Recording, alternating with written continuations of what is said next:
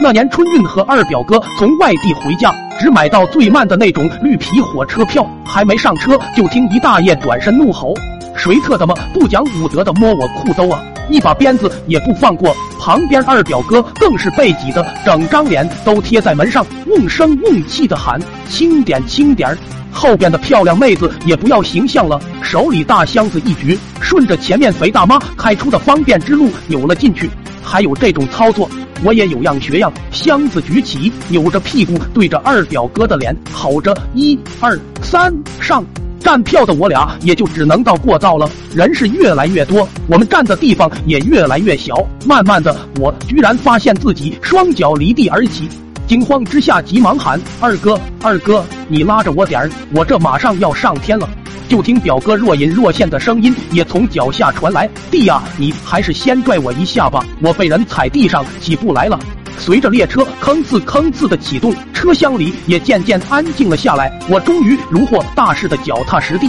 这种绿皮火车超慢，别的火车停一站，它得停5站；别的火车上10个人，它得加塞100个。随着每站上车的人越来越多，哥俩的情况又再次重演，我又一次飞了起来，表哥再次沉进了海底。接连几次之后，表哥学聪明了，遇见有人上车就先把俩手臂像鸟一样展开，如此一来再挤都只会往上窜，而不会往下掉。本来这办法很好，奈何时运不济，胳膊一伸就碰到某大爷的臀部，大爷顿时怒道：“这是年轻人该有的样子吗？我劝你好自为之，好好反思。”在大爷暴力气息下，表哥伸展出去的胳膊只能收了回来，再次憋屈地沉入海底。众所周知，火车上睡觉是最痛苦的事，到处是东倒西歪的奇葩睡姿。表哥被人挤得不能动弹，干脆就趴人家背上睡着了。那人醒来就骂：“丫的，刚才做梦背我儿子上学，还说这儿子咋就突然长大了，越来越重，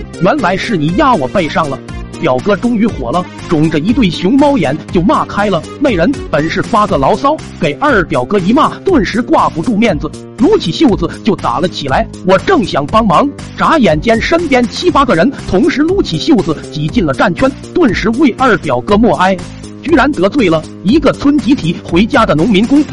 不是表弟不讲义气，表哥你保重。可能是连续倒霉了2天，终于时来运转，这一架打到乘务室，看着二表哥的惨样，连乘务员都不忍侧目，魄力让他和另外一个体型巨胖的乘客妹子都进屋里歇会。这把二表哥感动的差点哭出来，顾不上客气，想先趴到桌子上就睡。美梦中感觉自己躺在一张柔软的大床上，身边还有好多千娇百媚的。啪啪啪，二表哥被耳光扇醒了，只见他怀里抱着一个巨胖妹子，其余乘务员都用惊为天人的目光盯着他。于是二表哥又被客气的推了出来，我深感同情的安慰着他，熬过了剩下的20几个小时。到下车的时候，二表哥连滚带爬的冲出了车门，一下跪倒在地，用刺耳又凄惨的声音发誓，这辈子要再坐一次绿皮火车就是狗。刚说完，身后突然跑出来2个乘务员，不由分说的就把二表哥又推回了绿皮火车里。